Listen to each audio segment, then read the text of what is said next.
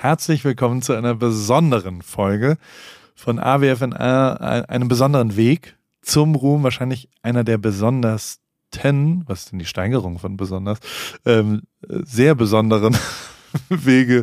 Äh, Jonas Deichmann ist heute mein Gesprächspartner. Ein sehr, sehr, sehr inspirierender Abenteurer, der freundlicherweise gerade in einem großen Abenteuer steckt und freundlicherweise sich bereit erklärt hat, dass ich ihn da treffen darf, auf dem Weg, was er normalerweise nicht macht, und äh, mich mit ihm unterhalten darf auf äh, halbem Weg von LA nach Las Vegas bin ich hinten rechts in der Wüste bei 46 Grad rausgefahren, habe ihn getroffen und wir haben das aufgenommen, dieses Gespräch. Ähm, er ist mit dem Fahrrad von New York nach LA gefahren und dann ist er abgestiegen und zurückgelaufen. Und da ist er jetzt noch dabei, hat noch knappe drei Monate äh, zu laufen, jeden Tag ungefähr 60 Kilometer, schläft in einem Zelt in der Wüste wenn es einen Abenteurer gibt, wenn es jemanden gibt, dem man, ich zumindest gerne zuhöre und äh, so einen kleinen Schubser, der erste Schritt ist der schwierigste, die, die, warum eigentlich nicht Sachen machen, ähm, das äh, findet man da raus und gar nicht so sehr, was die sportlichen, wo er welche Kilometer gefahren ist oder ob er was auch immer, sondern eher so die menschlichen. Was treibt ihn an? Warum macht er das überhaupt? Warum, ähm, wie, wie geht seine Freundin damit um? Was, also was passiert in seinem Leben, was wirklich ein außergewöhnliches Leben ist und äh, wie, wie spürt er das alles? Und ey, nachdem wir das aufgenommen haben, sind wir auch ein bisschen zusammen gelaufen. Ähm, das ist schon echt faszinierend, was der macht. Ähm, ich bin da ein Zehntel eines Tages mitgelaufen, ein Viertel und war völlig am Ende danach in der absoluten Bullenhitze bei 48 Grad Celsius, äh, Hitzewelle, Hitzerekorde im Death Valley, was 100 Kilometer weg ist von dem, wo wir da waren. Und äh, dann saßen wir da so abends dabei barfuß, Schuhe ausgezogen, er ist immerhin 60 Kilometer gelaufen an dem Tag und trinken ein Bier und es wurde dunkel. Und irgendwann ähm, mit der Taschenlampe haben wir dann so Sachen zusammengeräumt und er ist in sein Zelt und davor ähm, hat er dann so, oh, guck mal, Paul, ähm, an meinem Knöchel. Und dann gucke ich so auf seinen Knöchel und dann sagt er so, ah, da ist ein Skorpion. Und ich so, bitte was? Und dann hat er ganz ruhig den Skorpion der dick und fett auf seinem nackten Knöchel saß, mit der Hand so wie so eine, wie ich so eine Fruchtfliege, ähm, wenn ich mir einen Bagel mache morgens mit veganer Mühlenwurst, dann gibt's da manchmal Fruchtfliegen und die, die wische ich dann so weg. Und so hat der einen Skorpion in der Wüste mit der Hand so weggemacht. Und ich so, sag mal, ich, ist, ist ein realer Motherfucker, der Jonas. Ähm, und das wirst du hoffentlich herausfinden. Hör dir das mal an, das ist wirklich abgefahren und für mich total inspirierend, äh, was dieser Typ macht. Viel Spaß mit der neuen Folge Alle Wege führen nach Ruhm. Paul, Paul, Paul, Paul, Paul, Paul, Paul, Paul, Paul, Paul, Paul, Paul, Paul, Paul, Paul, Paul, Paul.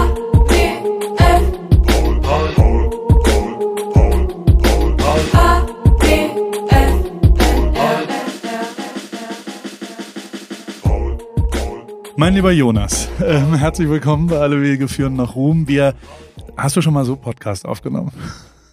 Ja, hey Paul, also ich habe schon äh, sehr, sehr viele Podcasts die letzten äh, drei, vier Jahre gemacht, aber auf einem Parkplatz äh, in der Mojave-Wüste ist auch für mich nochmal was ganz Neues. Äh, gute Erfahrung. Das sieht aus wie bei Sieben, ne? Diese Endszene, wo irgendwann der Kopf in einem, in einem Karton geliefert wird. Ich hoffe, das passiert jetzt nicht. Und vor allem ist äh, Regen angesagt. Das ist eine Wüste, die ich noch nie mit Bewölkung überhaupt gesehen habe. Ähm, ich will aber erstmal ein bisschen ausholen. Du, äh, wir haben uns hier getroffen, du hast mir einen Standort geschickt. Du hast gesagt, fahr da mal hin und da treffen wir uns dann. Hat fast geklappt. Ich bin erst zum An also ich habe mich ein bisschen verfahren. Passiert manchmal, ist leider so. Ähm, was machst du hier?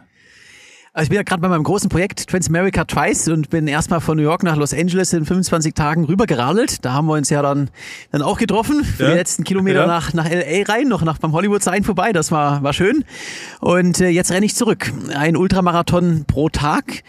Heute ist Tag, äh, Tag 6, also ich bin jetzt bei äh, circa 300 Kilometern, habe jetzt hier die ersten 41 Kilometer heute gemacht, bin sehr, sehr früh gestartet, einfach wegen der Hitze und ja, in, in 95 Tagen bin ich in New York. Also 100 Tage hast du vor, zurück zu. Warum? Na, weil ich kann. Und äh, irgendeiner muss es machen. Und äh, es sind die Erlebnisse, es ist Abenteuer. Es ist oft hart, also gerade jetzt hier diese Tage, aktuell Regen, aber ähm, das ist nicht normal. Ich habe so ab hier letzte Woche 46 Grad gehabt und auch für morgen übermorgen sind so 43, 44 Grad vorher gesagt. Äh, sind viele harte Momente. Aber ich fühle mich einfach lebendig. Ich er erlebe jeden Tag irgendwas Neues. Ich sehe Dinge, die ich noch nie zuvor gesehen habe. Und äh, diese Momente, die nehme ich mit.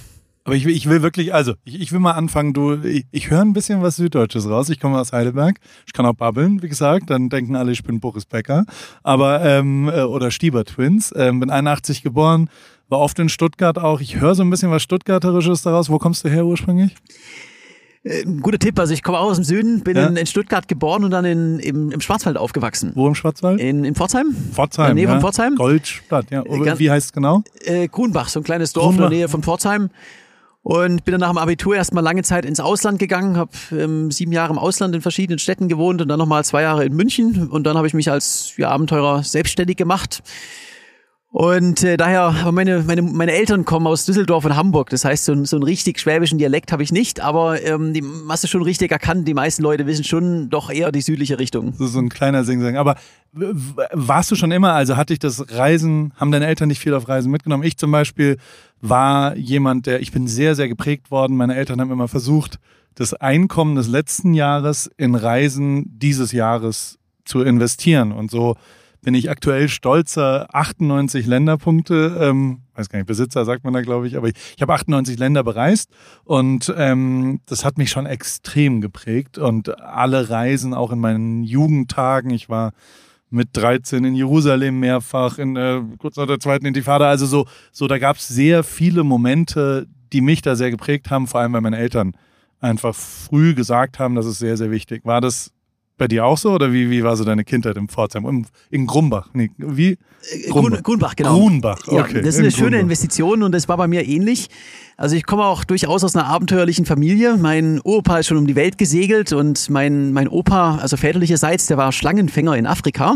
Bitte was? In, in, in Westafrika, in Guinea. Also er ist dann, äh, kommt aus Deutschland, ist irgendwann ausgewandert, ist mit, mit hat sich einen Land Rover gekauft und ist mit dem erstmal durch die Sahara gefahren und ist dann in Westafrika hängen geblieben. Also er war Bootsingenieur und sein ursprünglicher Plan ist, da gab es irgendein besonderes Holz und er wollte sich ein, ein, Boot bauen und um die Welt segeln und ähm, auf jeden Fall ist er da hängen geblieben und hat dann über 30 Jahre auch erst wirklich im, im, im, im, im, im Busch gelebt und hat dann irgendwann so Schlangen gefangen und hat das, das, das, das Gift dafür für, ja, für Forschung und als Antiserum verkauft.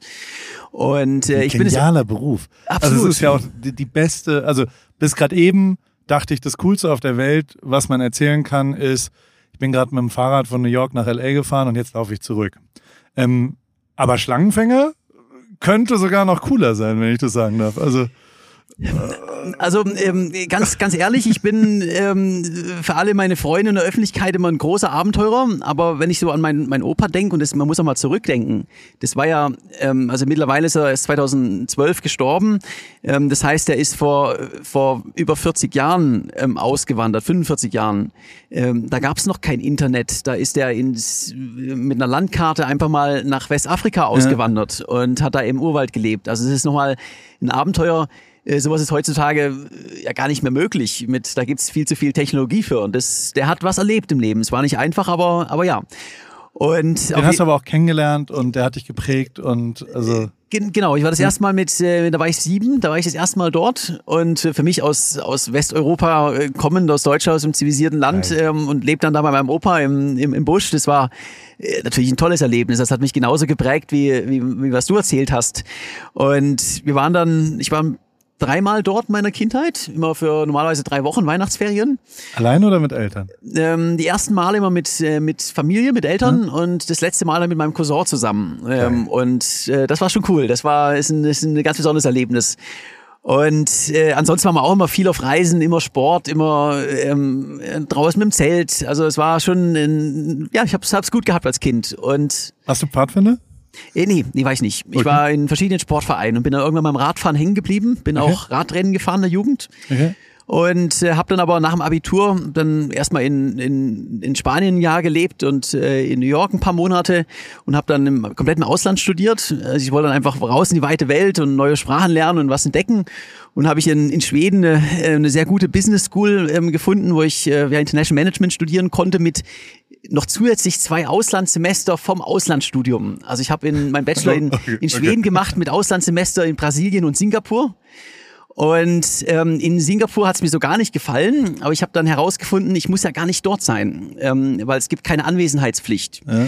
Und ich habe dann Kurse gewählt, die, die man, wo man nicht vor Ort sein muss und habe dann auf ähm, in Malaysia auf Tioman Island, so eine paradiesische Insel gelebt, habe dort in der so ein Strandbungalow gehabt, habe dann der Hängematte studiert und äh, bin irgendwie einmal im Monat zurück nach, nach Singapur für, für eine, eine Vorlesung oder Prüfungen. Und das hat funktioniert. Ich war tatsächlich der, der beste Austauschstudent und habe am Strand gelebt. Und da habe ich so entdeckt, dass man mal so die die Normen, die es gibt und äh, wie es alle anderen machen, das hinterfragen muss und äh, seinen eigenen Weg finden. Und ich habe meinen mein Master habe ich dann äh, Copenhagen Business School gemacht in Dänemark und bin aber nur zwei Wochen in Dänemark gewesen, weil ähm, ich bin also im, im September angekommen, wenn das Semester losgeht, dann fängt's halt, im Sommer, ist, im Sommer ist es schön, aber es regnet halt den ganzen Winter und es mhm. ist teuer und habe so in einem Kellerloch gelebt, dann gemerkt, da muss ich ja gar nicht da sein. Und ich habe dann meinen Master ähm, ja, auf Teneriffa und Brasilien ähm, gemacht und äh, bin zu den Prüfungen immer zurück nach Kopenhagen und habe noch ein Auslandssemester in Indien gemacht, also habe sehr, sehr gut gehabt. Und äh, so bin ich dann doch schon äh, in vielen, vielen Ländern gewesen und noch vergessen zwischendrin noch eine Weltumrundung auf dem Fahrrad, auch im Studium. Also ich bin schon in, in über 100 Ländern auf dem Fahrrad gewesen. Okay, ich habe gerade eben so angeberisch, ich dachte, ich punkte mit 98 Punkt, äh, Ländern, aber weißt du, wo du bist inzwischen? Also hast du mal durchgezählt? Äh, ich habe aufgehört zu zählen, aber okay. es dürften so mm, zwischen 100 und 120 sein mittlerweile. Stark. Aber trotzdem auch ein kleines Kompliment. Ähm, ich kenne persönlich ähm, niemanden, ähm, der schon ähm, 98 Länder hat. Da bist du jetzt der Erste. Oh doch, es gibt, äh, ja, Stefan Schneider ist noch gut, der mhm. Conlays-Gründer, der hat mich damit angesteckt, dann auch irgendwann das einmal aufzuschreiben. Und äh, Materia ist auch sehr, sehr, sehr am Start, was so äh, Länderreisen und vor allem halt, also was ja wirklich ein bisschen langweilig ist, ist immer zum gleichen Ziel zu fahren. Also so, dass man halt die, und du hast gerade eben gesagt, ähm, äh, ähm, andere alte Wege muss man vielleicht gar nicht so machen, darf man, kann man ja auch hinterfragen, ob der Weg und so weiter richtig ist. Ähm, ich habe, du hast ja schon gearbeitet erstmal, ne, in München, äh, Vertrieb oder sowas, also ein ganz solider, echter Job. Ich habe ein bisschen rumtelefoniert, ne, und ich habe äh, ein bisschen Geschichte erzählt, wo Oktoberfest. Gibt, es ist die öffentlich, darf man die hier mit so einem Mikro erzählen, wie wie der Abenteurer eigentlich äh, äh, entstanden ist, so zwischen den Zeilen, weil die habe ich gehört und ähm, eigentlich, also stimmt die A und äh, kannst du sie mal erzählen, bitte? Weil, sehr gerne. Also ähm, erzähl, was du gehört hast und dann kann ich erzählen, ob es stimmt. Also ich habe, ich persönlich, mein Name Paul, muss sagen, dass ganz viel meiner Karriere ähm, bei einem Bier entstanden ist, bei einer Verbrüderung, auch bei einem respektvollen Umgang miteinander, bei Socializen und gar nicht so viel jetzt für mich als Fotograf über sehr gute Fotos oder sowas. Ich habe eh nie gute Fotos gemacht, aber ähm, also das Foto war gar nicht so wichtig, sondern eher das Auskommen war wichtig. Und dann aber, ähm, wenn du dann aber erstens deliverst, wenn es drauf ankommt und zweitens aber auch eine Verbindlichkeit herstellst so drumherum. Und das wiederum wurde mir berichtet, dass du gegebenenfalls äh, dein, dein, dass du auch echt ein guter Menschenkenner bist. Und das kann ich, wir haben jetzt nur zwei Tage miteinander verbracht das ist schon echt beeindruckend, wie du sofort auch erkennst, wen du so wie anspitzen kannst und wen auch nicht. Also ich bin zum Beispiel jemand, der sehr empfänglich für, ich glaube, du hast mich schon in sieben Challenges jetzt reingelabert, obwohl wir uns erst sechs Stunden gesehen haben. Ähm, äh, da können wir auch gleich noch drüber reden. Aber ähm, so bin ich auch und das mag ich auch sehr, da bin ich auch sehr empfänglich.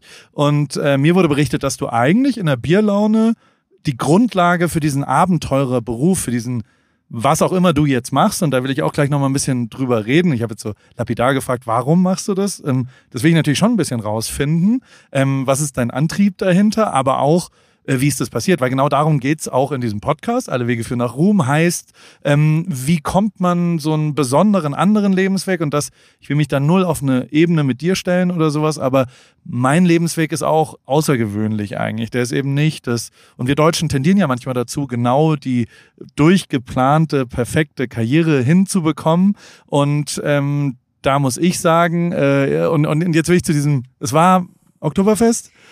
Und, ist äh, absolut ja, richtig. Also, also ich habe nach dem Studium bin ich zurück nach Deutschland gekommen, habe im, im Softwarevertrieb für eine, eine schwedische Firma in, in München gearbeitet. Und ich habe schon damals, also nach dem Studium war mir klar, ich möchte mich selbstständig machen. Ich möchte nicht angestellt sein, sondern meine eigene Firma.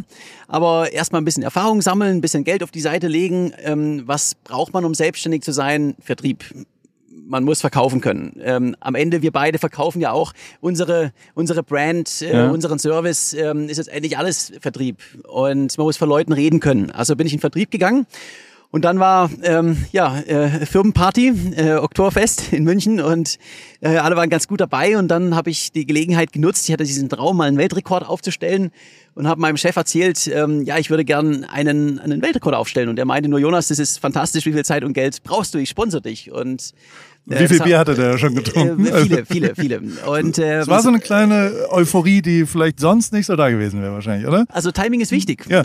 Genau. Und ähm, das haben wir dann, habe ich dann darauf für gesorgt, dass wir das direkt vor der, vor der Firma bekannt, vor den Kollegen bekannt geben und dann konnte er es auch nicht mehr zurücknehmen. Also dann war das einfach gesetzt und er Accountability, dann, das ist der äh, zweite äh, Punkt, der genau. wirklich äh, Ripkeys to Success ähm, ich immer wieder sage, also dass man dann auch sagt, okay, und jetzt machen wir das auch. Und dann hinterfragen wir das. Das habe ich auch komplett von Materia gelernt, weil der, wenn er dann einmal gesagt hat, wir gehen jetzt dahin, dann ist er da auch hingegangen und hat das nicht mehr hinterfragt. Weil also ähm, da in der Situation, du hast wirklich gesagt, was, was für einen Weltrekord wolltest du aufstellen?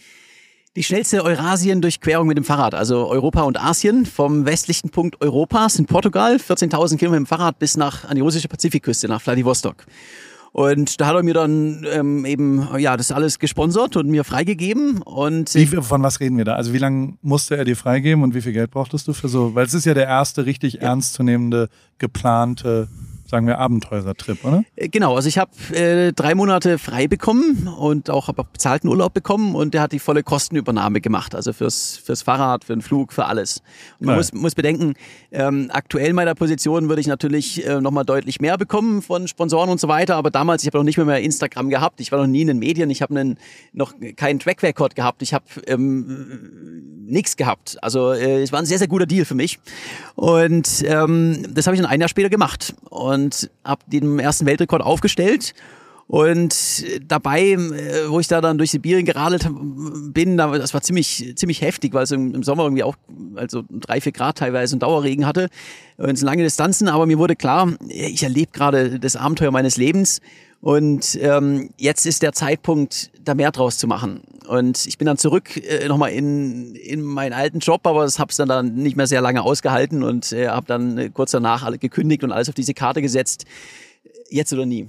Hast du denn auf der allerersten Reise Momente gehabt, wo du vielleicht ein bisschen, wo dir diese, also du hast ja ein bisschen die Klappe auch aufgerissen auf dieser Weihnachtsfeier und hast gesagt, naja, ich fahre halt mit dem Fahrrad. Also es ist ja nicht nur ein Weltrekord, sondern man muss halt dann ja auch einen Weltrekord machen. Und ähm, die, die und auch da versuche ich, ich will ja auch was lernen von dir. Ähm, mir fällt es immer leichter, wenn ich diese Accountability hergestellt habe und öffentlich gesagt habe, ich mache jetzt das oder das. Ähm, dass es eigentlich gar nicht mehr die Frage danach gibt, ob ich es überhaupt mache. Ähm, Hattest du das auf der ersten Reise schon so ein bisschen gespürt, dass dadurch, dass jetzt jemand dir so geholfen hat, was mega geil ist, also Kudos an diesen, äh, was ein Mann oder eine Frau? Äh, ähm, ein Mann. Ein Mann ja. und äh, der ja wirklich einfach sehr viel damit zu tun hat, dass wir jetzt hier zu zweit sitzen können und du so inspirierende und krasse Sachen inzwischen machst. Also auch das äh, äh totale Parallele zu mir. Ich habe 40 Leute, die mir geholfen haben ohne dass sie was davon hatten, sondern aus wirklicher, echter Nächstenliebe und die mir äh, ermöglicht haben, dass ich was fotografieren durfte, dass ich irgendwo hin konnte, dass ich, dass meine Karriere, dass ich eine Familie gründen konnte. Und ähm, das alles ähm, wäre nie möglich gewesen ohne diese Leute. Und das ist bei dir auch so. Aber, ähm, nicht aber, sondern zusätzlich ist es ja dann auch so, dass man dann im zweiten Schritt auch delivern muss. Und mir das immer sehr dann auch geholfen hat, ähm, dass es überhaupt gar nicht die Option gibt, das jetzt nicht durchzuziehen. Vor allem, wenn es hart wird. Ist das bei dir ähnlich gewesen?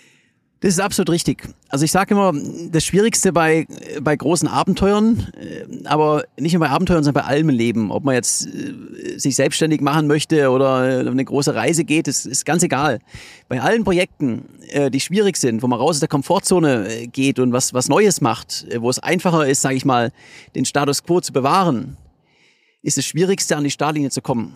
Also das Schwierigste ja. ist, ist, diesen ersten Schritt zu tun, jetzt mache ich's die meisten Projekte, die scheitern vorher. Und in dem Moment, ähm, wo man was, sagen wir mal, öffentlich auch bekannt gegeben hat, wo es dann kein Zurück mehr gibt, in dem Moment ist auch so dieses, da sind die, die Zweifler im, im Hintergrund still und äh, man selber überlegt auch nicht mehr, geht das Ganze, sondern ich habe meine Entscheidung getroffen, ich mache das jetzt und äh, irgendwie wird es auch. Also die meisten Projekte, die scheitern vor der Startlinie, daher ähm, einfach machen. Bist du immer gescheitert? Also äh, hat irgendwas nicht geklappt von den ganzen, also du hast ja so einige Projekte angegangen. Also ich habe äh, meine großen Projekte alle geschafft. Okay. Bisher? Bisher. Hoffentlich bleibt es auch so. Dazu muss ich sagen, es haben natürlich Teil Dinge nicht geklappt, wie ich mir das vorgestellt habe. Ich bin zum Beispiel beim Triathlon um die Welt. Äh, das wollte ich auf einer ganz anderen Route machen, aber während der Pandemie. Ich wollte es auch CO2-neutral machen. Also ich wollte mit dem Segelboot über die Ozeane fahren.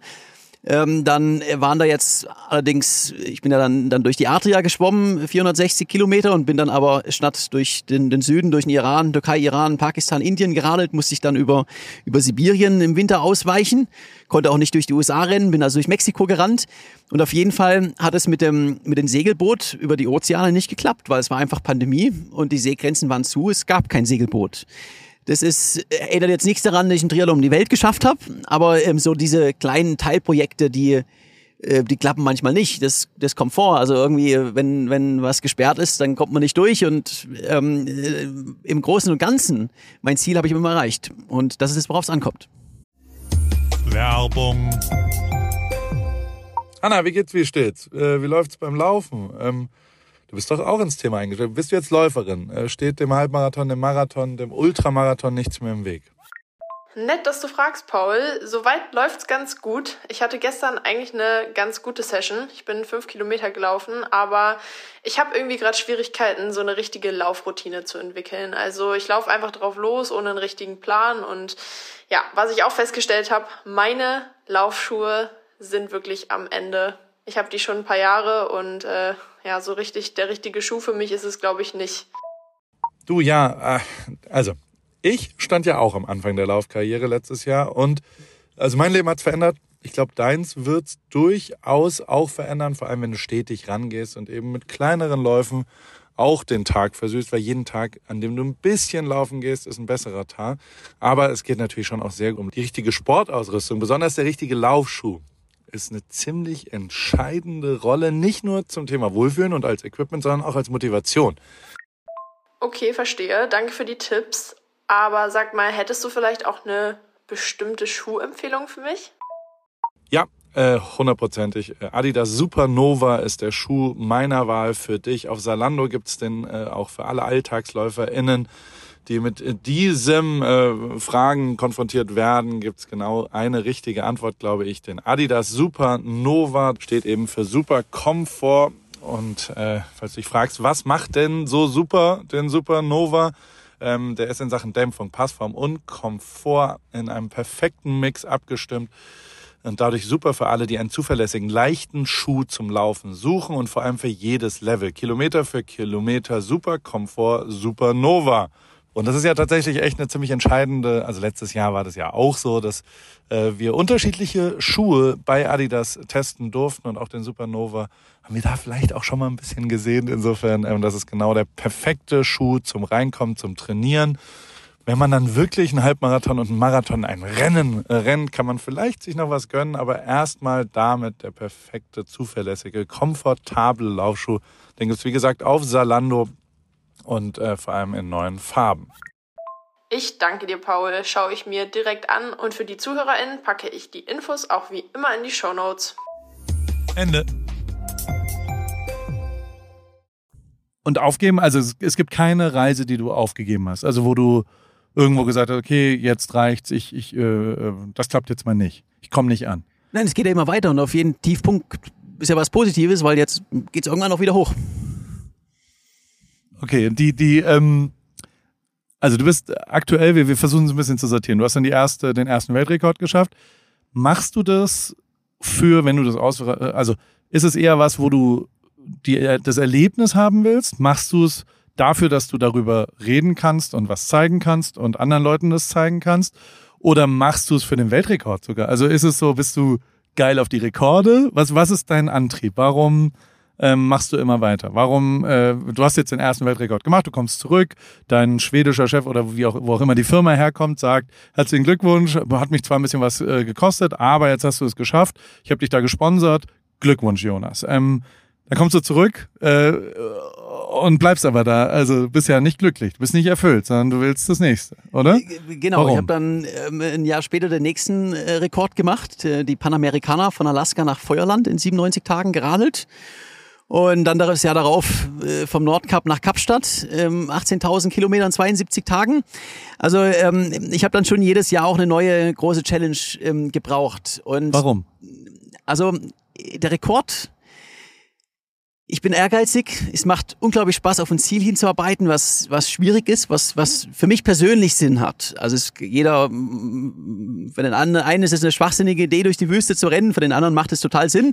Solange es für mich persönlich Sinn macht und äh, mir eine Befriedigung gibt, dann äh, ist, es, ist es wunderbar. Und äh, das ist gibt dem Leben ja auch, auch einen Sinn, wenn man eine Aufgabe hat und ein Ziel, auf was man sich hinarbeitet. Aber trotzdem muss ich auch ganz klar sagen, ähm, der Weg dahin ist am Ende das Ziel. Also es ist, ähm, es sind die Erlebnisse, die ich, die ich unterwegs hab und diese Naturerlebnisse, Begegnungen mit Menschen und das ist, äh, wofür ich das Ganze mache und davon zehre ich ganz viel. Und die sind, wenn ich äh, was mit einem mit einer Challenge verbinde, dann ist es einfach viel intensiver.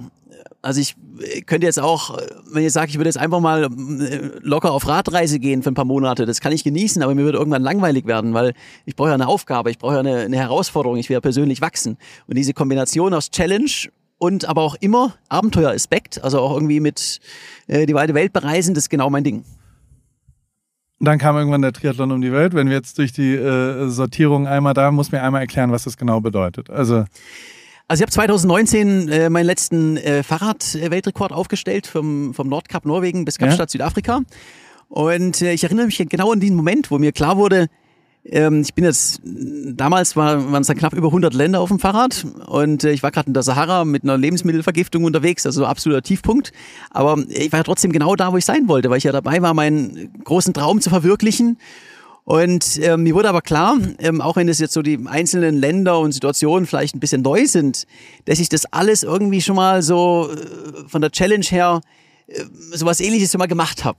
Und äh, ich war so bereit, äh, ich möchte noch mal was, was ganz Neues machen. Ich möchte noch mal ganz. Ich, ich muss einmal kurz unterbrechen, weil in diesem Tiefpunkt, da entscheidest du, dass es eigentlich eine Wiederholung ist. Also du hast jetzt alles erreicht auf dem Rad sozusagen was, wie, wie, bekommst du hin, das dann aber erstmal noch zu Ende zu gehen? Weil also von der Sahara zum nach Kapstadt äh, ist, ist ja immer noch ein kleiner, kleiner Weg. Man könnte ja auch sagen, okay, dann höre ich das jetzt hier auf und mache das Neue. Äh, nein, nein, ich bringe alle meine Projekte zu Ende, aber, aber ich habe ja, wie, hab ja, wie macht man mit einer Lebensver also in der Sahara mit einer Lebensmittelvergiftung? Denk nochmal an den Moment zurück, wo ja eine große Prozentzahl der Menschheit sagen würde, bis hierhin und nicht weiter. Jetzt reicht's. Ähm, wie macht man da weiter? Also auch eine Lebensmittelvergiftung ist in allererster Linie Kopfsache. Der Körper ist ein bisschen schwächer, aber auch damit, dann fahre ich trotzdem meine 10 Stunden im Sattel. Das sind dann keine 250 Kilometer, sondern vielleicht nur 220. Aber ich komme voran und vor allen Dingen geht die ja auch wieder vorbei. Also es wird nach ein paar Tagen besser. Und das heißt, ich fahre ein bisschen langsamer, äh, ganz, ganz viel trinken, hydriert bleiben und auf kleine Ziele fokussieren. Also ich muss positiv bleiben, ich muss fest daran glauben, es wird besser. Und ähm, ich denke nicht, oh, das sind jetzt noch 1000 Kilometer durch die Sahara und äh, die Lebensmittelvergiftung wird noch schlimmer, sondern ich denke mir, hey, morgen ist es vielleicht schon wieder ein bisschen besser und in, in 30 Kilometern, da kommt äh, eine Oase oder da kommt ähm, ähm, ein kleines Camp, wo ich was, ein Getränk finde oder was auch immer es ist und, ähm, und dann geht's weiter und so mit diesen kleinen, diesen kleinen Zielen sich nicht von dem, von all den Schwierigkeiten, die noch kommen, entmutigen lassen, sondern sich diese, diese Highlights zu visualisieren und, äh, und irgendwann wird's auch besser. Krass, okay. Und da sagst du dann, äh, Radfahren quasi ein Haken hinten dran, sehr viel, du bist Ost, West, äh, Nord, Süd, drumherum ähm, bleibt nicht mehr viel übrig und ich äh, möchte aber äh, was anderes. Also ich, ich habe einfach überlegt, ähm, was könnte meine nächste Challenge sein? Und auf dem Fahrrad ich mache ja meine Projekte unsupported, weil es mir einfach ums Abenteuer geht und die Panamerika mit den ganzen 200.000 Höhenmeter, ähm, dann die Logistik durch Afrika durch, das sind die beiden schwersten Routen, die man machen kann. Also äh, ich war einfach bereit, ich muss nochmal was, äh, nochmal raus aus der Komfortzone, was Neues erleben. Und da kam mir dann der Gedanke, warum nicht ein Triathlon? Weil ähm, ich bin damals gewissermaßen Profi-Radfahrer gewesen, ich war, ich konnte gut laufen und äh, ich habe Seepferdchen gehabt. Also äh, es waren ideale Voraussetzungen für einen, einen Triathlon. Und äh, wenn schon mache ich das richtig, einmal um die Welt, das hat noch keiner gemacht.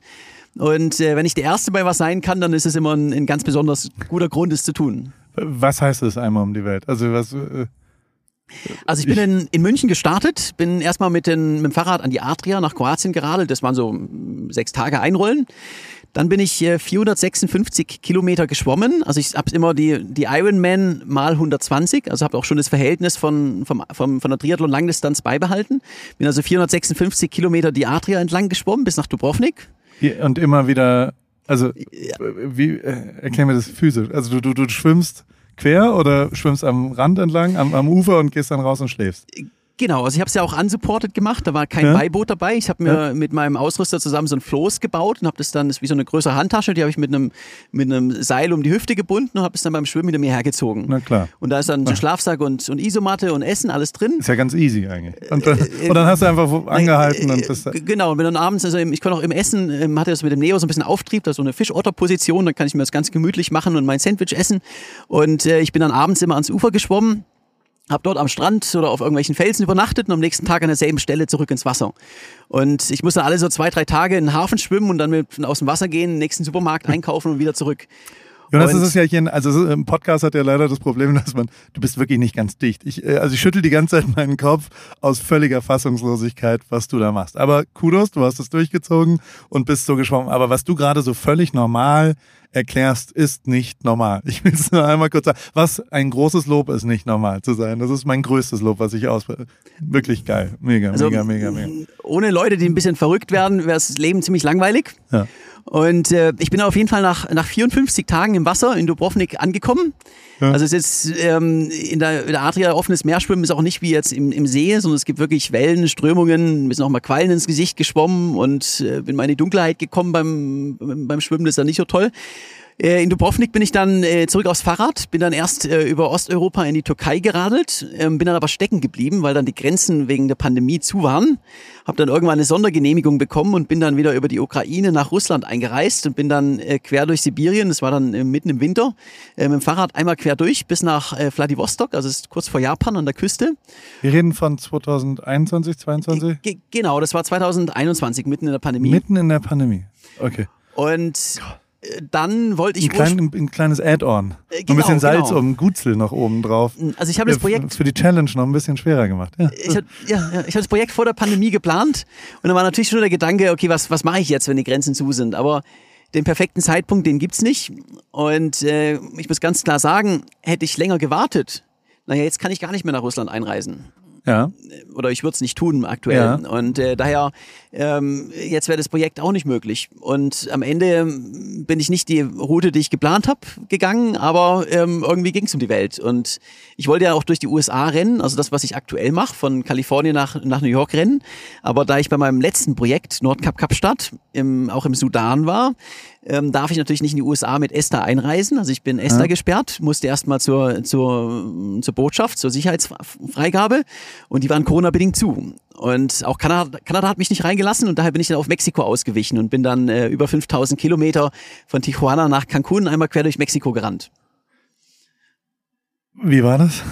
Äh, das war, war unglaublich und einfach so total verrückt, weil ich habe ja was gesehen, also ich habe ja zwei, drei Sachen hier gesehen, wie du aus LA rausgekommen bist. Hohe Hispanic-Quote auch. Du bist ja ein Star in Mexiko. Also so, warum? Also es ist eine ganz lustige Geschichte. Also wo ich äh, losgerannt bin, da war nur ein einziger Läufer da. Ähm, der in Tijuana, der ist so 20 Kilometer mitgerannt, sonst war ich da ganz allein. Ich hatte irgendwie so 200 mexikanische Follower, also ich war unbekannt. Ja. Und mir ist dann in der, in der Sierra Madre äh, eine Straßenhündin, La Coqueta, hinterhergerannt. Und die ist mir 130 Kilometer gefolgt. Aber ich konnte sie nicht mitnehmen, weil ich ja Weltumrundung und durch Mexiko-Stadt und so durch, da kann ich keine Hündin mitnehmen. Habe dann jemanden gesucht, der sie adoptiert und sie wurde dann adoptiert und hat dann auch so einen großen Heldenempfang bekommen vom Bürgermeister, mal so eine Medaille verliehen und ähm, dann äh, kam auch das Fernsehen, hat eine, eine Reportage über sie gemacht und sie wurde dann Mexikos berühmteste Hündin. Und ich war am nächsten Tag nationale News, also ich war Titelseite auf so ziemlich jeder mexikanischen Zeitung und überall im Fernsehen als der deutsche Forrest Gump und dann war ich nie wieder allein. Dann haben sich, haben sich tausende von Leuten anges angeschlossen aus Mexiko. da hast du auch diesen, also äh, hast du auch diesen Wagen hinter dir her. Also du hast schon erklärt, wie du schwimmst. Fahrradfahren relativ simpel, Bikepacking, ja. aber auch ganz schön klein. Ich bin ja mitgefahren teilweise.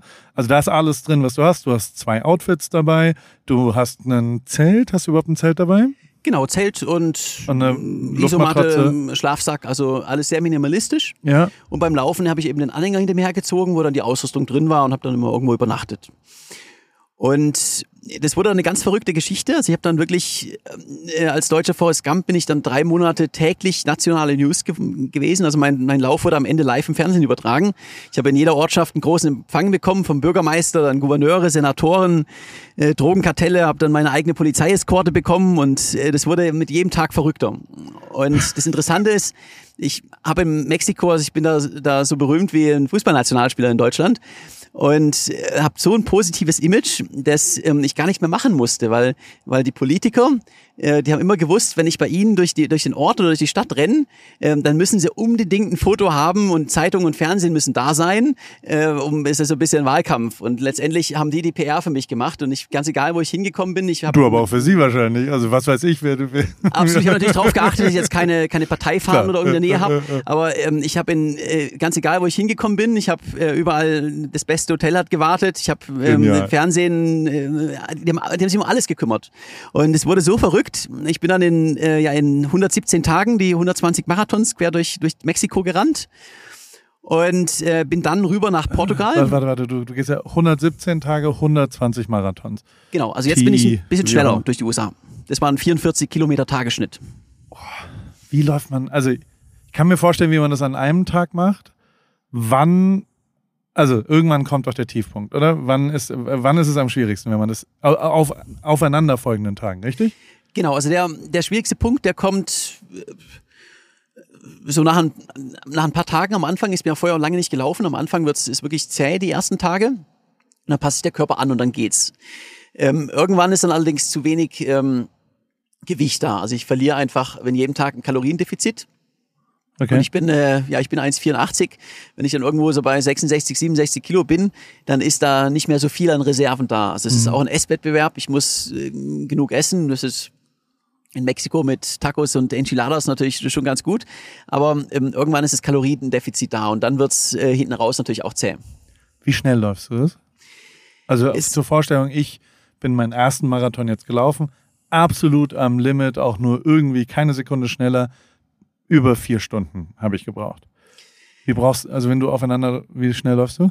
Also es äh, kann man so pauschal gar nicht sagen wegen dem Anhänger. Der Anhänger ist bei flacher, gut asphaltierter äh, Straße bin ich relativ schnell. Da würde ich auch sagen, so etwa viereinhalb Stunden der Marathon. Äh, wenn es allerdings berghoch geht oder auch steil bergunter, ähm, da holt der Anhänger ihn ein, dann wird es äh, sehr unangenehm. Und Kann man sich da draufsetzen und ein bisschen rollen? Definitiv nee. nicht. Nee. das ist sowieso was. Also ich meine, wir, wir, wir treffen uns jetzt hier. Also du läufst und dann, ich darf ja jetzt hierher kommen. Ich äh, äh, fange den August an mit einer kleinen Challenge, hast du mir schon, äh, äh, hast du gesehen, und da läuft man eine Meile. Also ich fand, da bist du der richtige äh, Mensch dafür, mit dem ich die erste und dann vielleicht auch morgen früh die zweite, können wir gleich mal analysieren. Ähm, ich habe mich schon erwischt, dir jetzt zum Beispiel kurz mal anzubieten, zu sagen, Jonas, jetzt unter uns, kriegt ja niemand mit. Ich nehme dich jetzt einmal kurz mit nach Vegas, weil da ist ein, also der Weg von hier nach Vegas, ja, der ist ja wirklich so katastrophal, wie es nur sein kann. Aus meiner bescheidenen Perspektive heraus. Man könnte über die Route 66, da ist ein riesengroßes Feuer, alles ist gesperrt, das hast du mir erzählt, du kannst nicht mehr querfeld einlaufen. Du musst an einer scheiß Autobahn entlanglaufen. Und zwar 140 Kilometer, wenn ich das richtig gerechnet habe. Auf dem Standstreifen einer Autobahn, wo 18-achsige LKWs aus Amerika, also diese riesen US-Trucks an dir vorbeischallern. Also ähm, allein ich, ich krieg jetzt äh, Angst bei der Vorstellung, da entlanglaufen zu müssen, dann auch noch mit einem Anhänger. Wollen wir nicht. Kriegt niemand mit, Jonas. Ich, ich fahre dich einmal kurz nach Vegas. Mega. American aber, Express. Aber Buch ich, ich dir ein mit. geiles Zimmer? Ich krieg's mit. Und das ist das, was zählt. Also ich mach's ja auch, äh, ich möchte auch selber dahinter stehen können und äh, möchte wissen, ich habe es geschafft. Und äh, gefährlich ist es nicht. Also ich kenne Interstates und Autobahnen. In manchen Ländern ist es Fahrradfahren die, die sicherste Variante, weil es einfach einen Seitenstreifen gibt. Viel gefährlicher sind, sage ich mal, die, die Autobahnzubringer oder so mittelgroße Straßen, die aber keinen Seitenstreifen haben, wo dann die LKWs ohne Rücksicht vorbeidonnern. Was machst du denn hier bei einer Einfahrt? Also wenn, wie, also hier in der Wüste gibt's jetzt nicht so viele Einfahrten. Da wären vielleicht nach Las Vegas, ähm, also vor allen Dingen, wo dann auch. Acht, ja. ja, aber normalerweise kommt dann, da biegt dann ein Auto alle fünf Minuten ab. Äh, die größeren Ausfahrten gibt's gibt's ein paar. Also es sind wirklich nicht viele, daher mache ich mir jetzt hier keine Sorgen. Und äh, vor Las Vegas bin ich ja schon wieder runter. Also ich, ähm, aber die Alternative zur Autobahn ist einfach äh, wegen dem Waldfeuer, äh, wegen dem, dem die Wüste brennt hier, ist ja ist gesperrt und es gibt einen Weg, das wäre eine kleine äh, Schotterstraße, ähm, sehr, sehr abgelegen und äh, Wetter ist für die nächsten Tage so 42, 43 Grad. Äh, da muss ich sagen, ähm, wenn der Anhänger, äh, wenn ich nicht weiß, wie die Bedingungen sind, der Anhänger irgendwie im, im Sand, da, da, da muss ich den ja hinter mir herzerren. Bin ich extrem langsam, wenn ich irgendwie einen Krampf bekomme oder was auch immer, es gibt kein Handysignal, dann bin ich in einer lebensgefährlichen Situation. Also da ist die Interstate einfach die, die sicherste Variante. Schon auch lebensgefährlich, wenn ich das sagen darf, aber ähm, nee, gut. Du absolut nicht, weil es gibt den Standstreifen. Also der, der Standstreifen ist, ähm, ist, macht jetzt nicht den, den mega Spaß, muss ich ganz ehrlich sagen, auf der Interstate zu laufen, aber ähm, es ist lange nicht so gefährlich, wie man sich das vorstellt, weil man ist einfach auf dem Standstreifen und es ist nicht wie in Deutschland, dass man 180 fährt. Bestimmt, die sind ein bisschen langsamer, aber auch ein, auch, okay, wir wollen nicht weiter diskutieren, du bist, äh, Angst hast du nicht, kann ich schon mal sagen, aber gleichzeitig äh, wiegst du auch äh, die Sache ab, aber jetzt haben wir ja auch schon eine Stunde drüber diskutiert, vorhin, als wir uns getroffen haben und ein Eis gegessen haben. Ähm, du sagst ja schon dann auch, wenn jetzt argumentativ alles gesagt ist, sagst du, aber es ist die einzige Möglichkeit. Also das, ähm, was ja ein Sensation, also es ist ja gar nicht so, es gibt ja schon jetzt die Möglichkeit zu sagen, ja gut, dann geht's jetzt hier nicht weiter. Aber diese Möglichkeit existiert wirklich nicht bei dir. Ne? Also du sagst, naja, ich muss ja jetzt nach Vegas. Also ich, es, es gibt nicht die Möglichkeit, nicht nach Vegas zu gehen. Und das ist jetzt hier der einzige Weg. Und wahrscheinlich, also ich, wenn jetzt Polizei dich irgendwann vielleicht anhält und sagt, Herr Forrest Gump, sind Sie nicht ganz dicht auf der Autobahn? Junger Mann, in Deutschland mag das normal sein, aber bei uns äh, ist das nicht normal. Dann wirst du sagen, ja, aber ich muss ja nach Vegas. Ich laufe ja zurück nach New York. Äh, genau, also. also ähm, Und wahrscheinlich sagen sie okay, ja. Äh, absolut. Stimmt. Also Radfahren ist hier erlaubt auf der Interstate. Also in, nicht stimmt, überall, ja. aber ja. Äh, in den USA ist tatsächlich in den Gegenden, wo es sehr, sehr abgelegen ist, wo es keine Alternative ist. Also das Gesetz ist normalerweise so, wenn es keine passende alternative Route gibt, dann darf man auf dem Seitenstreifen der Interstate auch äh, Radfahren. Und ich mit meinem Laufanhänger ähm, gehe doch bestimmt auch als Radfahrer durch. Muss ich hinten. Also ich, ich habe mal, ich habe mein, ich habe mich schon aus aus ganz anderen Situationen rausgeredet. Ja, was war? Also die eins muss ich sagen, ich bin also aus in meiner Vergangenheit als Fotograf, Videograf, was auch immer, hatten wir immer so manchmal Leute dabei, äh, Fixer, die sozusagen, die hatten wir dabei, weil die einfach gut so organisieren, socialisen, so ein bisschen, gerade auf Conleys Reisen, diese Stefan Schneider, der mich wirklich sehr geprägt hat und mit dem ich sehr, sehr viel gelernt habe, der immer so, also Fotoreisen, Fotoproduktionen kann man ja so machen, dass man sagt, man will alles perfekt geplant haben oder man sagt einfach, wir fahren nach Botswana und dann gucken wir mal, was für Fotos wir da haben. Wird schon ein Elefant vielleicht rumstehen oder sowas. Und wenn man das Zweitere macht, was wir immer gemacht haben auf den Reisen, dann braucht man vor allem einen Fixer. Also dann brauchte man immer jemanden, der ganz gut so schlawinermäßig zwischen den Zeilen, komm du jetzt darüber, kann ich dein Auto vielleicht kurz ausleihen? Ich gebe dir auch eine Cola aus und so weiter. Da kommt man sehr, sehr, sehr weit und vor allem kann man auch die eine oder andere Regel brechen. Und daran erinnerst du mich total. Also wenn du mal keinen Bock auf Abenteuern hast und ich vielleicht wieder als Fotograf arbeite, ich nehme dich sofort als Fixer mit, egal wo, egal wie. Ich glaube, du kommst äh, äh, zum Ziel, sagen wir es mal so. Ähm, und, und das tust du ja nicht nur im langen Weg, sondern auch in den, in den kleinen. Ich glaube auch nicht. Also was war das Schlimmste, wo du dich rausgelabert hast? Kurz Werbung. Guten Morgen, Paul. Auf jeden Fall hoffe ich, dass du schon wach bist. denn ich brauche mal kurz deinen Rat. Für mich geht's am Wochenende nach Paris und ich würde gern einen Pain au Chocolat bestellen können, ohne mich zu blamieren. Naja, wie frischst du denn deine Fremdsprachen auf, wenn du unterwegs bist? Hast du nicht mal einen Tipp für mich? Meine liebe Hanna, ähm, äh, bonsoir Anna, oh, bonjour Anna, un pain au chocolat s'il vous plaît. Ähm, oder je voudrais un pain au chocolat s'il vous plaît wäre die französische Antwort, aber das hilft ja nicht weiter, wenn man einfach nur einen Satz gesagt kriegt. Und ich kenne es ja auch, mein Französisch ist auch komplett eingerostet. Ich hatte es aber als erste Fremdsprache im Bunsen-Gymnasium ab der fünften Klasse. Heißt nicht, dass ich irgendwie besser Französisch spreche als du. Ich habe aber einen brühheißen, super guten äh, Tipp, weil ich kenne das Problem, äh, fremde Sprachen lernen ist heute einfacher denn je und zwar mit Bubble, die preisgekrönte Sprachlern-App mit Sprachkursen für 14 Sprachen, Englisch, Spanisch, Italienisch, Französisch, Portugiesisch und Türkisch. Äh, es geht um alltagsrelevante Themen, ähm, es geht um kurze, realistische Dialoge, also nicht nur Vokabeln lernen, sondern das ist eine App, die dich durchführt durch Gespräche und man lernt wirklich sensationell schnell eine Sprache neu oder eben äh, frischt die ein bisschen auf, äh, direkt wie im echten Leben kann man es dort dann auch anwenden. Wenn du zum Beispiel dann nach Frankreich äh, fährst, kannst du das wunderbar dort anwenden und hast nicht irgendwelche Vokabeln gelernt, die du nicht anwenden willst.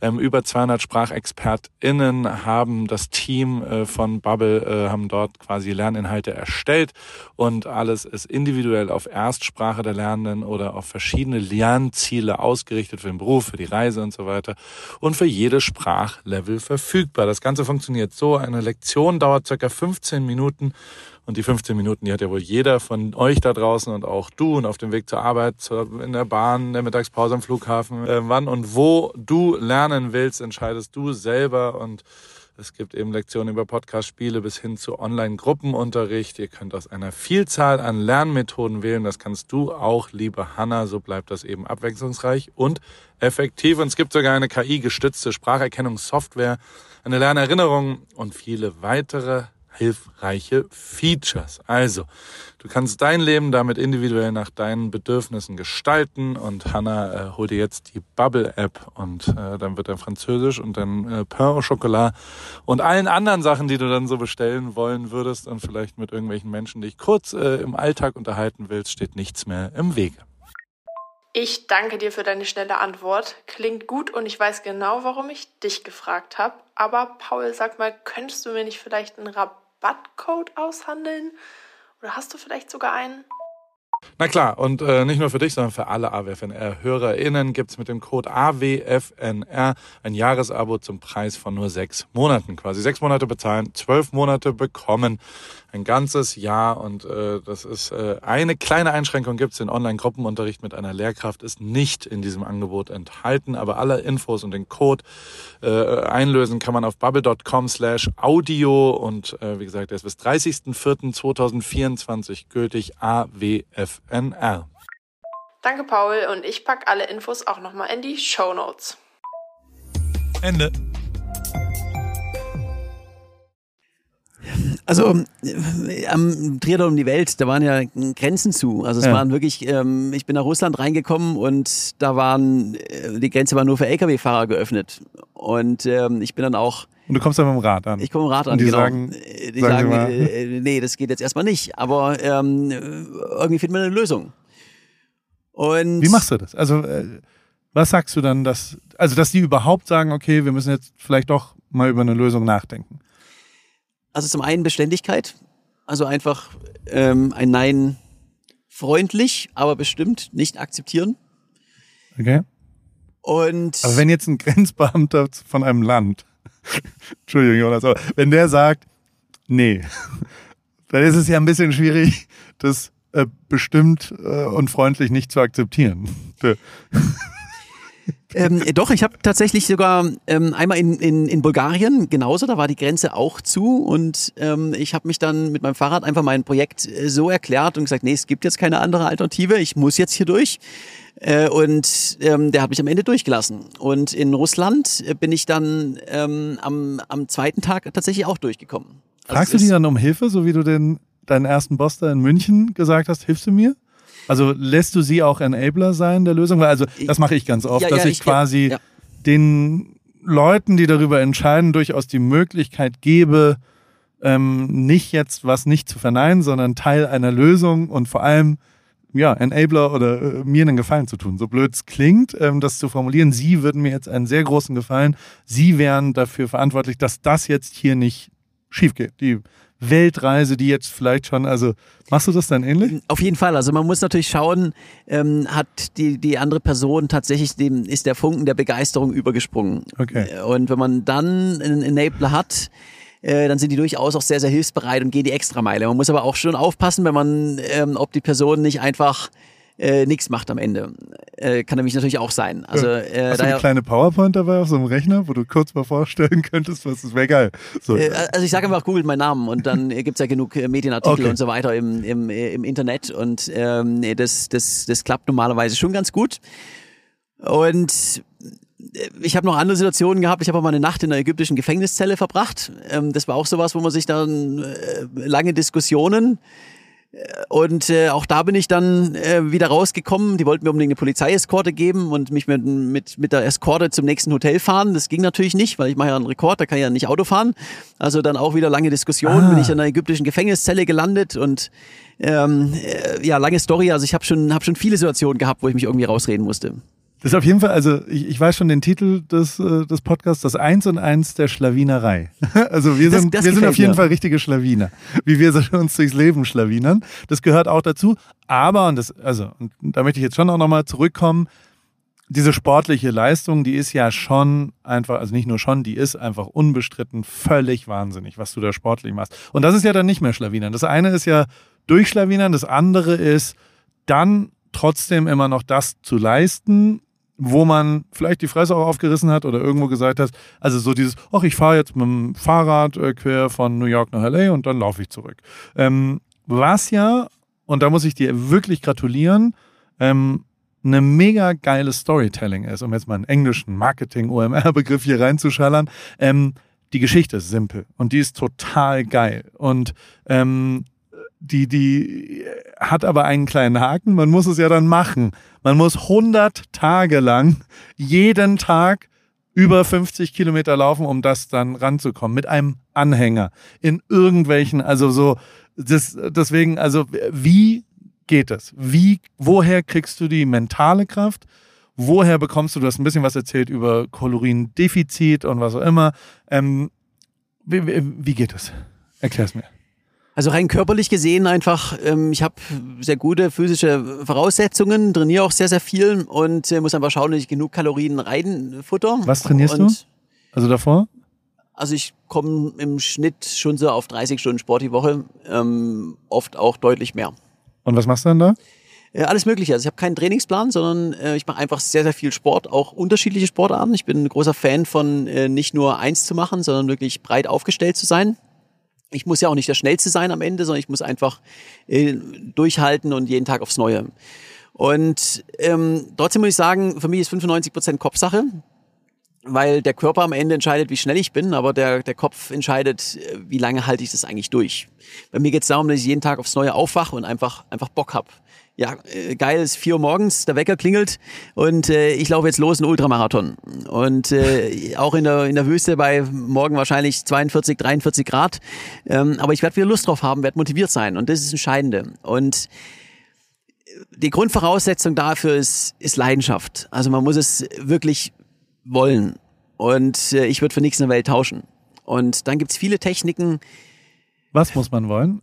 Also für was bist du leidenschaftlich? Was ist deine Leidenschaft? Na, für meine, meine Projekte. Eine, eine verrückte Idee zu haben, eine, eine Herausforderung, eine Challenge und dann ähm, jetzt so einen, Lauf unsupported quer durch die, mit meinem Anhänger am Schlepptau quer durch die USA. Das ist genau das, was ich machen möchte.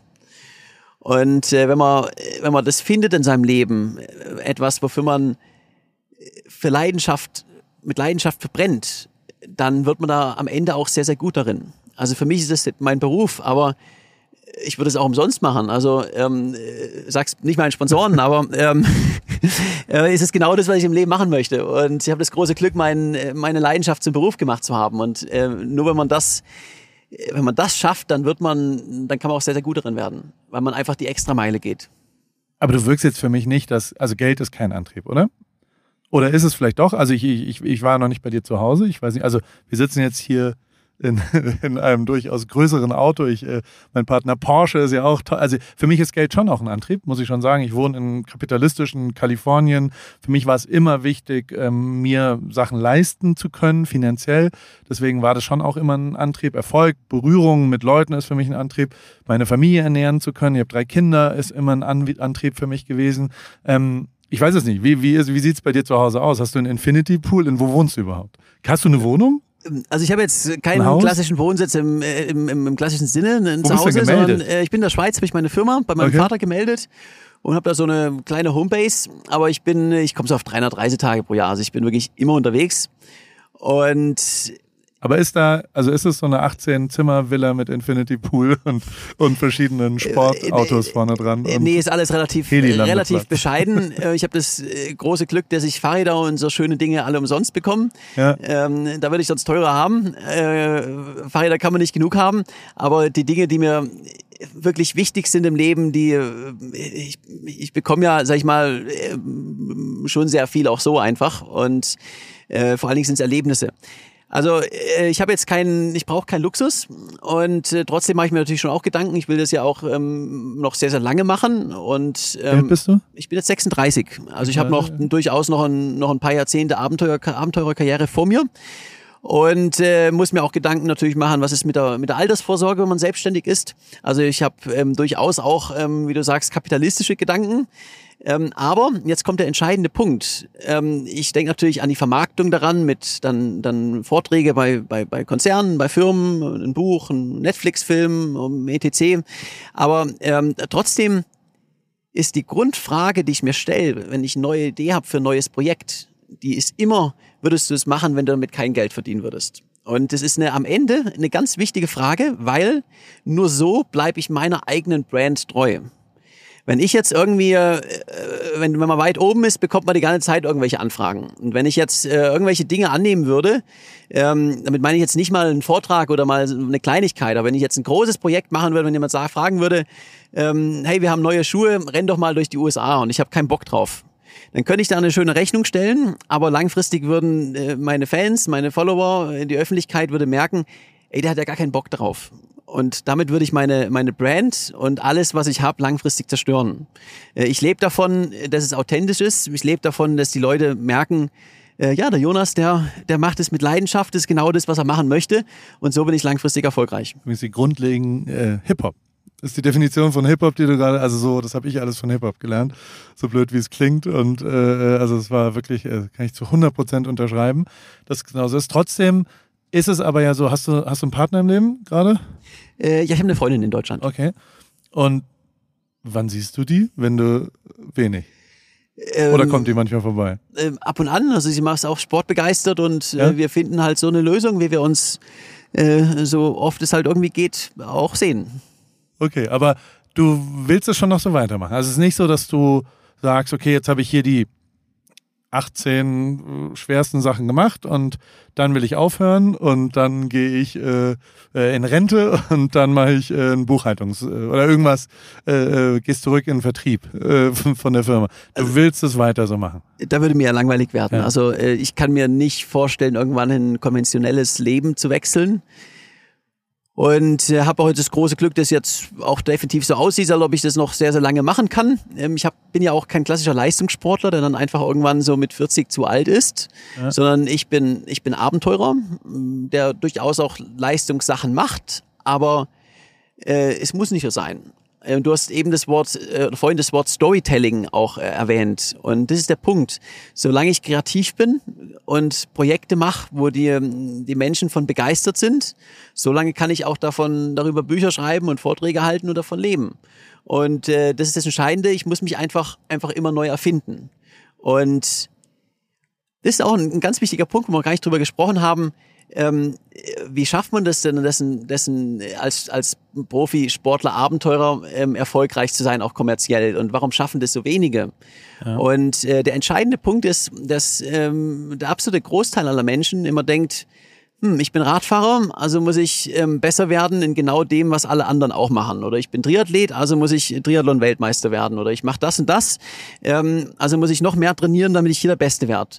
Äh, naja, wenn man jetzt kein Fußballspieler ist, wo einfach dann doch auch äh, ein paar tausend Leute von gut leben können. Ja, lang, ähm, nicht mehr lange, also auch schon jetzt nicht mehr, muss man auch mal sagen. Also ja, so die Zeiten sind langsam in, sicher vorbei. Also in den genau anderen, in den dem, anderen Sportarten sind ist es eine Handvoll von Leuten. Ja, also im, im, im Triathlon-Bereich beispielsweise, da ist es eine Handvoll äh, an Leuten, die davon auch, auch gut leben können. Also es ist wirklich, wo man sagen muss, wenn man jetzt nicht das Jahrhunderttalent ist, sind die äh, statistisch gesehen die Wahrscheinlichkeit, dass man damit irgendwann ausgesorgt hat, eher gering. Und irgendwann ist man auch zu alt, dann ist man halt nicht mehr der Erste. Ja. Und ähm, ich sage immer, der Erfolg bei dem, was ich mache, der kommt äh, daher, dass ich was anderes mache. Dass ich ähm, nicht irgendwelche Projekte mache, die schon zehnmal gemacht wurden. Ich mache es ein bisschen schneller, sondern ich finde äh, Projekte mit einer Story dahinter, die anders sind äh, und, äh, und einzigartig. Und, äh, Neu vor allem. Pioniertum. Also ich genau, bin ein großer genau. Fan von Pioniertum. Ich glaube, du hast echt ein paar Sachen ja auch zum ersten Mal gemacht und Leute erinnern Sachen zum ersten Mal.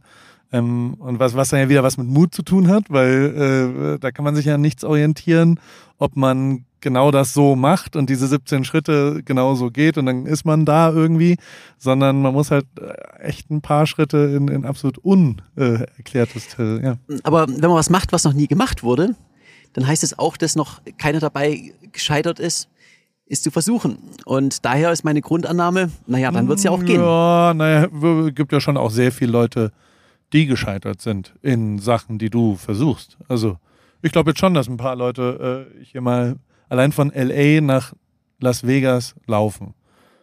Schaffen, glaube ich, nicht alle Leute, die sich das vornehmen. Äh, das ist richtig, aber ich habe es noch nicht probiert und ich werde es schaffen. Das ist, gut. Wie, wie geht denn jetzt hier so der, der Tag weiter? Um mal, also es ist jetzt äh, 16 Uhr, kurz vor 16 Uhr.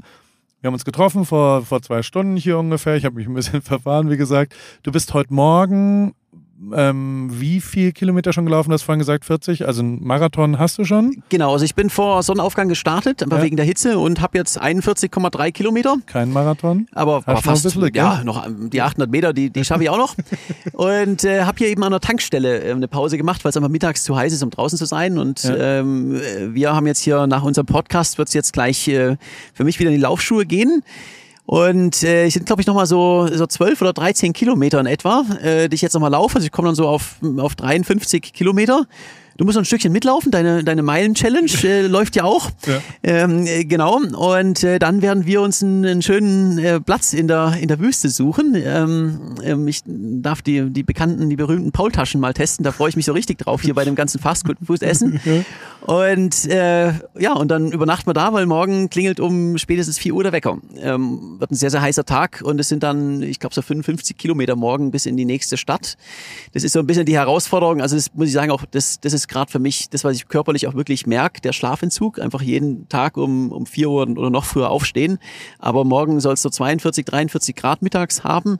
Äh, ich möchte ähm, bis nach Baker, das sind eben das ist ein Ultramarathon, da möchte ich kommen, äh, ich möchte um zwölf allerspätestens durch sein, bevor es so richtig, richtig heiß, heiß wird. Und wie, wie heiß wird es in der Nacht? Weil, also wir sind ja auch mitten in der Wüste. Äh, recherchierst du es oder lässt du dich überraschen? Also, also ich, ich weiß ja mittlerweile, ähm, nachts ist es auch noch ziemlich warm. Also okay. ähm, die Temperaturen hier äh, Vielleicht geht's unter 30 Grad, aber ich habe auch schon Nächte hier gehabt, wo es auch, auch, äh, auch nachts beim Schlafen noch 30 Grad hat. Okay, und dann, also brauchst jetzt keinen riesen Schlafsack, du wirst nicht erfrieren nachts.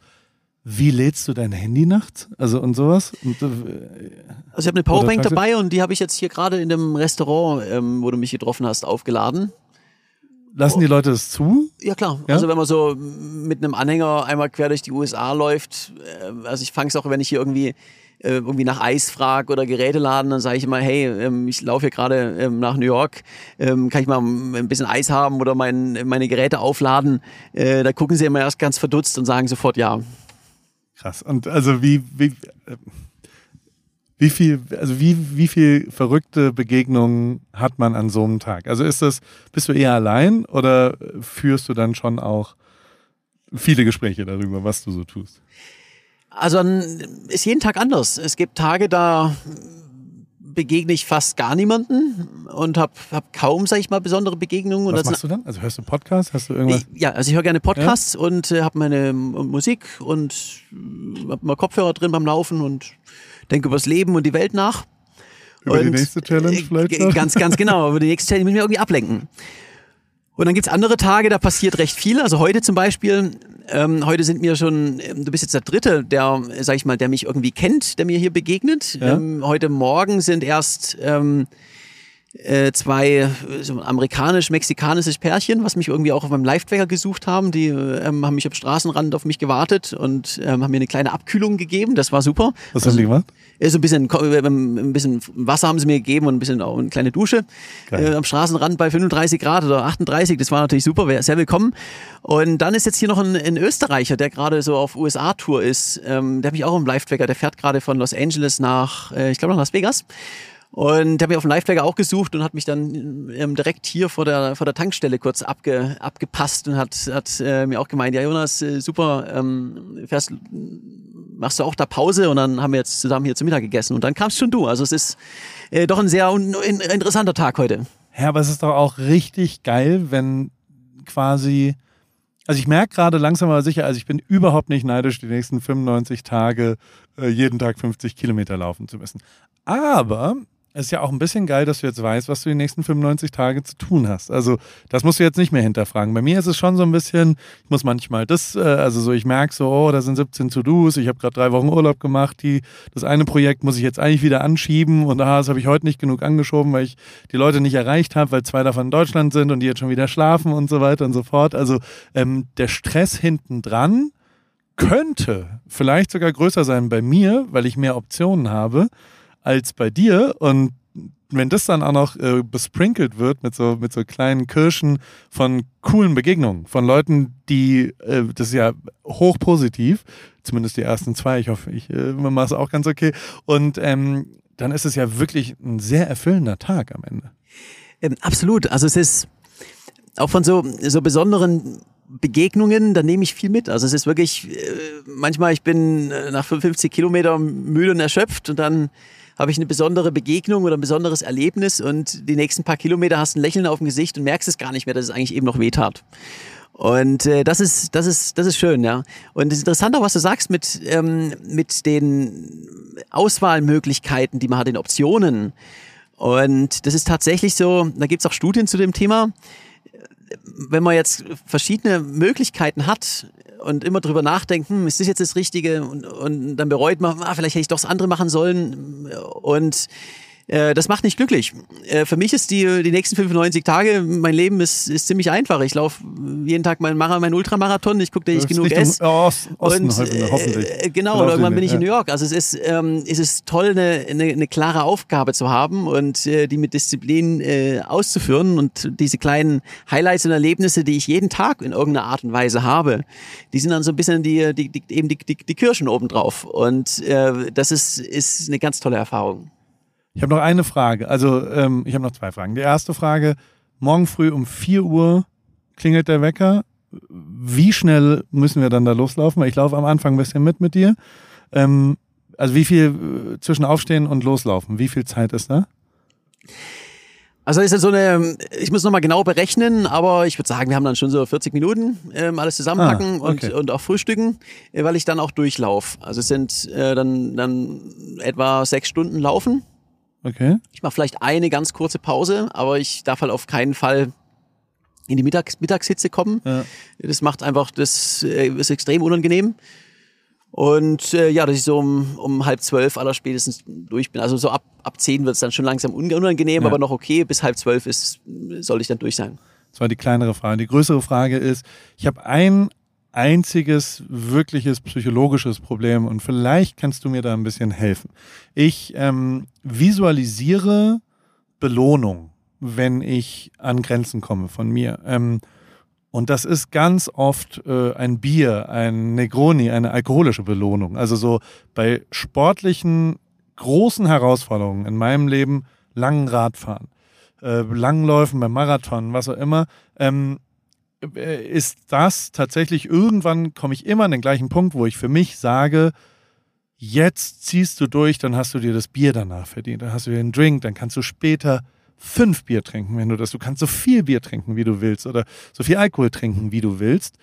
Gleichzeitig trifft das aber auf eine unbestrittene medizinische Meinung, dass nichts auf der ganzen Welt krebserregender, äh, absolut toxisch, also das auf eine sportliche Überbelastung Alkohol als Gift zu schütten, ist einfach, davon kriegst du sicher Krebs, sagt mir jeder Arzt und sagt, dass das eine Ding, was du sofort und ohne irgendeine Diskussion aufhören musst, ist Alkohol nach absoluten Überbelastungen zu trinken.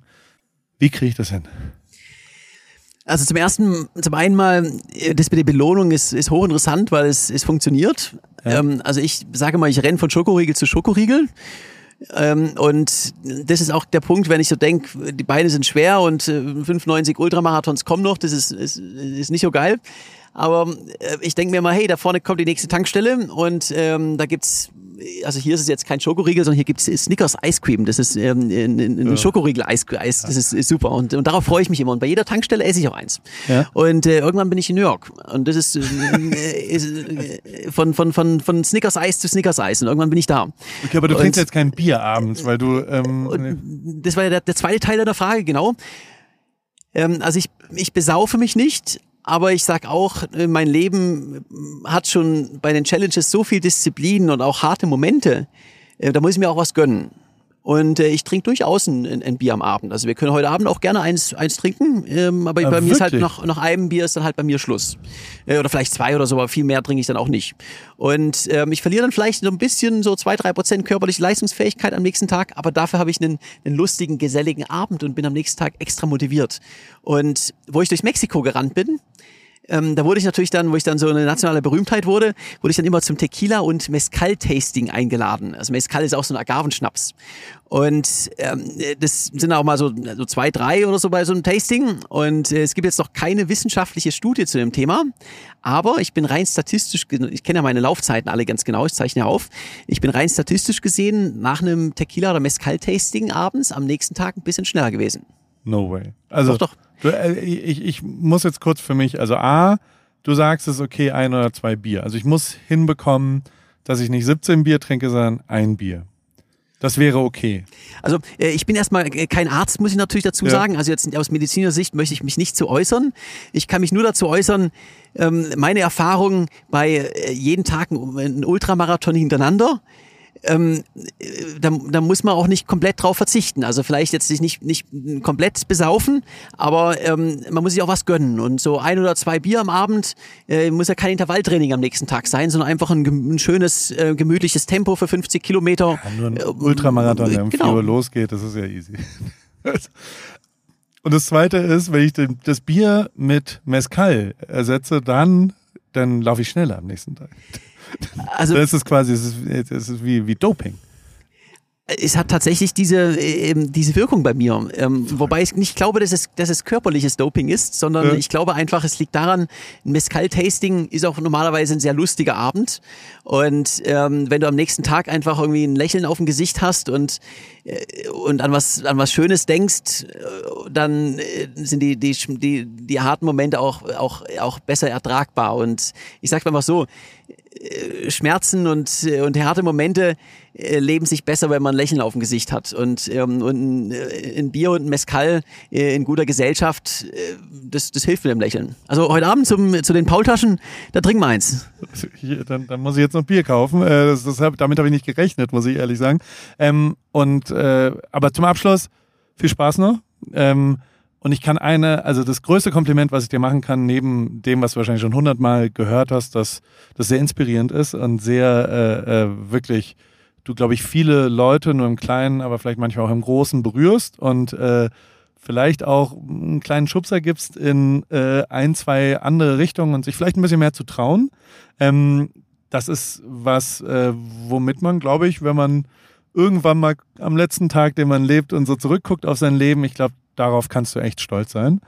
Voll geil, Glückwunsch dazu. Und das Zweite, ähm, ich kann es wirklich bestätigen, wie du hier gerade eben, nachdem ich weiß nicht, wie lange du da jetzt schon sitzt, aber äh, die Energie, die Körpersprache, mit der du hier rausgegangen bist gerade und wir ins Auto gegangen sind um den Podcast, so, die war ja, du hast gesprüht vor Energie und vor, du hast gelacht aus vollem Herzen und hast und also das könnte ich nicht mehr nach 55 Kilometern und auch mit 95 Tagen von fünf äh, vor mir.